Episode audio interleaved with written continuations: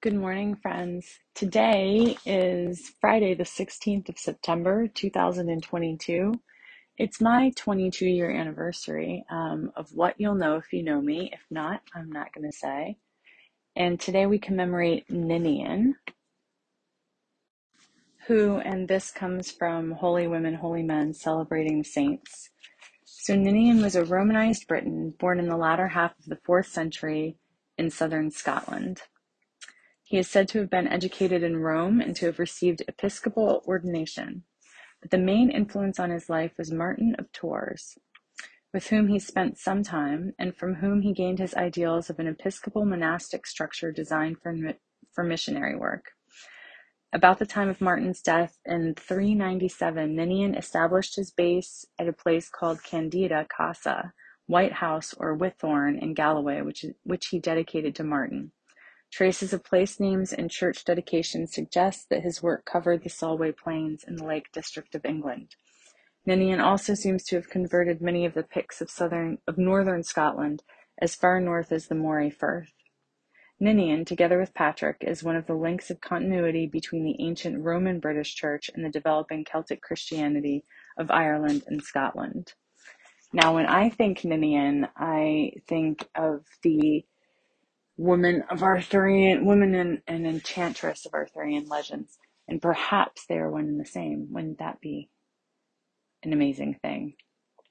But not unheard of, I think. At any rate, it's going to be a bit of a whirlwind today because I very much want to take advantage of the opportunity to walk to the gym this morning.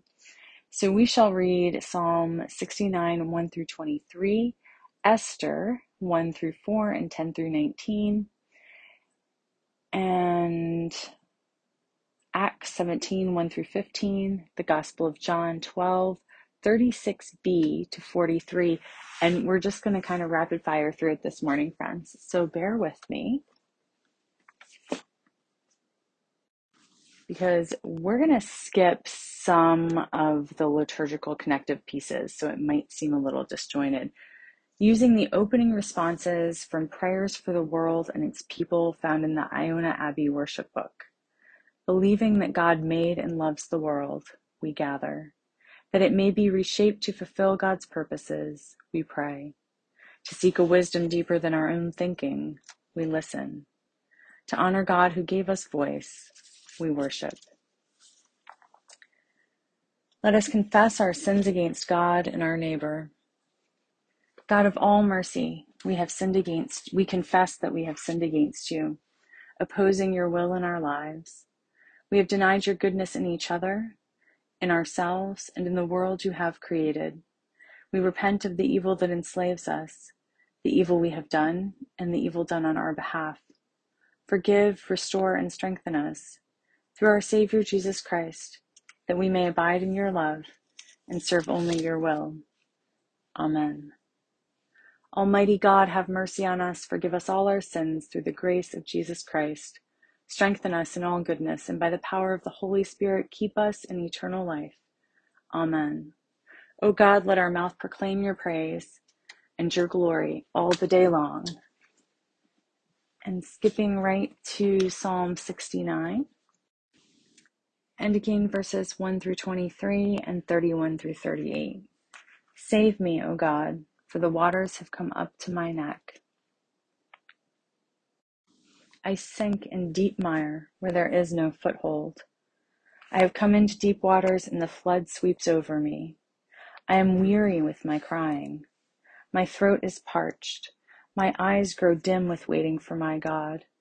More in number than the hairs of my head are those who hate me without cause. Many are those who would destroy me, my enemies who accuse me falsely. What I did not steal, must I now restore? O God, you know my folly. The wrongs I have done are not hidden from you. Do not let those who hope in you be put to shame because of me, O God of hosts.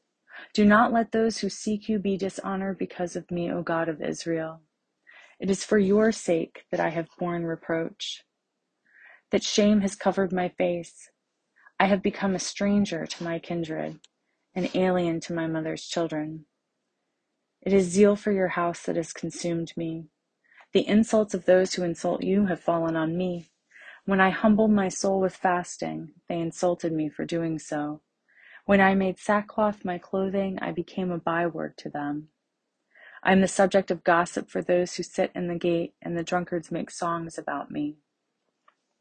But as for me, my prayer is to you, O God.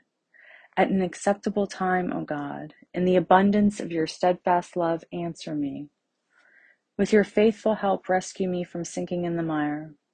Let me be delivered from my enemies and from the deep waters. Do not let the flood sweep over me or the deep swallow me up, or the pit close its mouth over me. Answer me, O God, for your steadfast love is good. According to your abundant mercy, turn to me. Do not hide your face from your servant, for I am in distress. Make haste to answer me. Draw near to me, redeem me, set me free because of my enemies. You know the insults I receive, and my shame and dishonor. My foes are all known to you. Insults have broken my heart, so that I am in despair. I looked for pity, but there was none, and for comforters, but I found none. They gave me poison for food, and for my thirst they gave me vinegar to drink. Let their table be a trap for them, a snare for their allies. Let their eyes be darkened so that they cannot see, and make their loins tremble continually.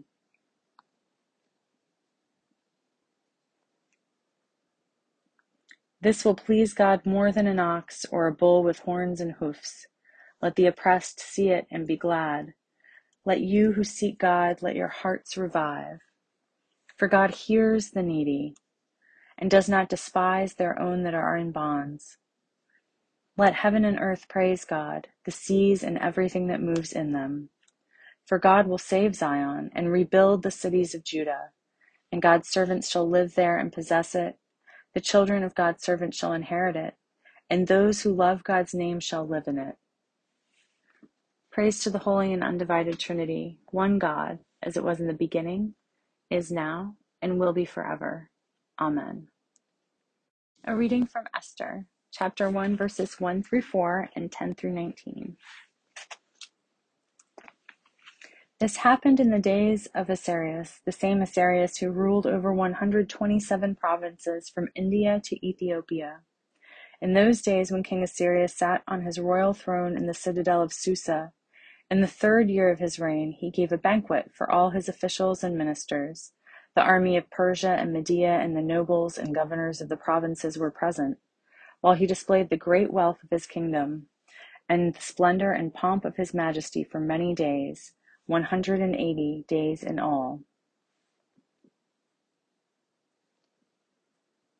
On the seventh day, when the king was merry with wine, he commanded Mehuman, Biztha, Harbona, Bigtha, and Abagtha, Zethar, and Carkas, the seven eunuchs who attended him, to bring king to bring Queen Vashti before the king, wearing the royal crown, in order to show the peoples and the officials her beauty, for she was fair to behold. But Queen Vashti refused to come at the king's command, conveyed by the. Conveyed by the eunuchs. At this the king was enraged, and his anger burned within him. Then the king consulted, consulted the sages, who knew the laws, for this was the king's procedure toward all who were versed in law and custom. And those next to him were Carshena, Shethar, Admatha, Tarshish, Meres, Marsena, and Memucan, the seven officials of Persia and Media who had access to the king and sat first in the kingdom. According to the law, what is to be done to Queen Vashti, because she has not performed the command of King Ahasuerus as conveyed by the eunuchs? Then Memucan said in the presence of the king and the officials, Not only has Queen Vashti done wrong to the king, but also to all the officials and all the peoples who are in all of the provinces of King Asherus. Asherus. For this deed of the queen will be made known to all women, causing them to look with contempt on their husbands, since they will say, King Ahasuerus commanded Queen Vashti to be brought before him, and she did not come. This very day, the noble ladies of Persia and Media who have heard of the queen's behavior will rebel against the king's officials. and there will be no end of contempt and wrath. If it pleases the king, let a royal order go out from him, and let it be written among the laws of the Persians and the Medes, so that it may not be altered, that Vashti is never again to come before King Ahasuerus, and let the king give her royal position to another who is better than she. Hear what the Spirit is saying to God's people. Thanks be to God. I think actually, friends, we are going to leave it there today. Um, no, maybe not. If we skip our canticles, we can probably go ahead and read at least one more scripture. I won't have time to pontificate on them, but you probably don't mind that. so let's go to Acts chapter 17, verses 1 through 15.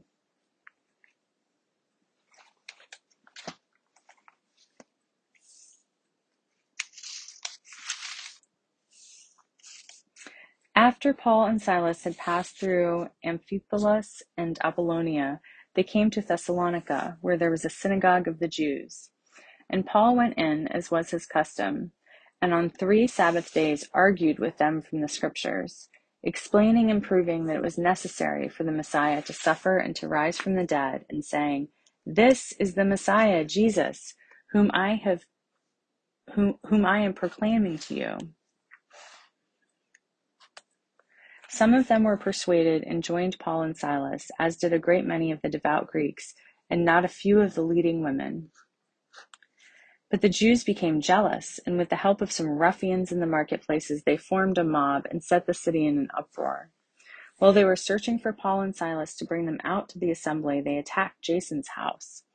When they could not find them, they dragged Jason and some believers before the city authorities, shouting, These people who have been turning the world upside down have come here also. And Jason has entertained them as guests. They are all acting contrary to the decrees of the emperor, saying that there is another king named Jesus. The people and the city officials were disturbed when they had heard this. And after they had taken bail from Jason and the others, they let them go. That very night, the believers sent Paul and Silas off to Beroea, and when they arrived, they went to the Jewish synagogue.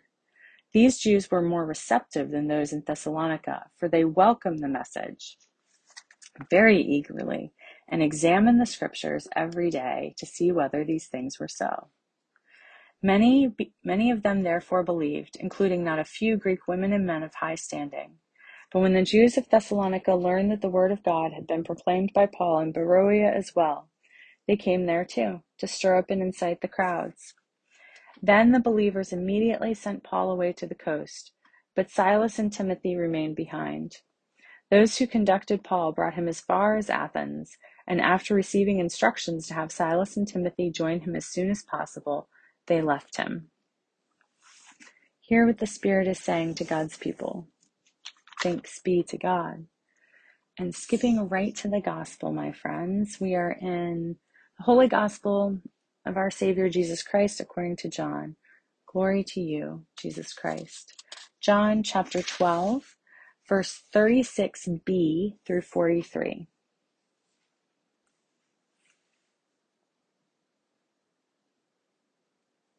After Jesus had said this, he departed and hid from them. Although he had performed so many signs in, in their presence, they did not believe in him. This was to fulfill the words spoken by the prophet Isaiah. God, who has believed our message, and to whom the arm of the Lord has been revealed, and to whom has the arm of, of God been revealed? And so they could not believe because Isaiah also said, God has blinded their eyes and hardened their heart so that they might not look with their eyes and understand with their heart and turn, and I would heal them. Isaiah said this because Isaiah saw God's glory and spoke about God. Nevertheless, many, even of the authorities, believed in him. But because of the Pharisees, they did not confess it, for fear that they would be put out of the synagogue. For they loved human glory more than the glory that comes from God. The Gospel of Jesus Christ. Praise to you, Jesus Christ. All right, folks, we're going to kind of wrap it up quickly here. Thanks, and thanks for bearing with me too. Let's affirm our faith together with the affirmation of faith from the Iona community's daily active prayer, found in 50 Great Prayers from the Iona community, compiled by Neil Paynter. With the whole church, we affirm that we are made in God's image, befriended by Christ, empowered by the Spirit. With people everywhere, we affirm God's goodness at the heart of humanity, planted more deeply than all that is wrong with all creation, we celebrate the miracle and wonder of life, the unfolding purposes of God, forever at work in ourselves and the world.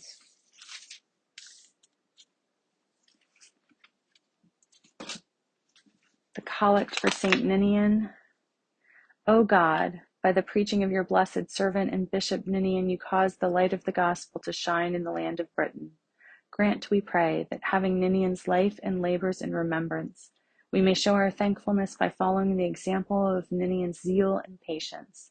Through Jesus Christ, our Savior, who lives and reigns with you and the Holy Spirit, one God, forever and ever. Amen.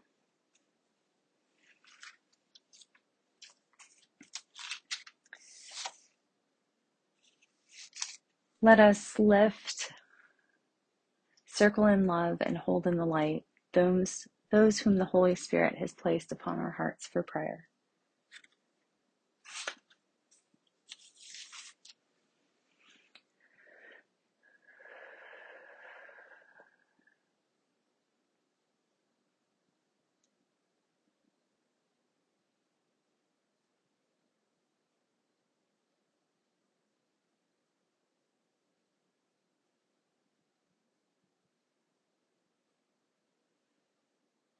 Almighty God, you have given us grace at this time, with one accord, to make our common supplication to you. And you have promised through your well beloved incarnate that when two or three are gathered together in Christ's name, you will be in the midst of us. Fulfill now, O God, our desires and petitions as may be best for us, granting us in this world knowledge of your truth, and in the age to come life everlasting. Amen. The wisdom of God, the love of God, and the grace of God Strengthen us to be Christ's hands and heart in this world. In the name of the Holy Trinity. Amen.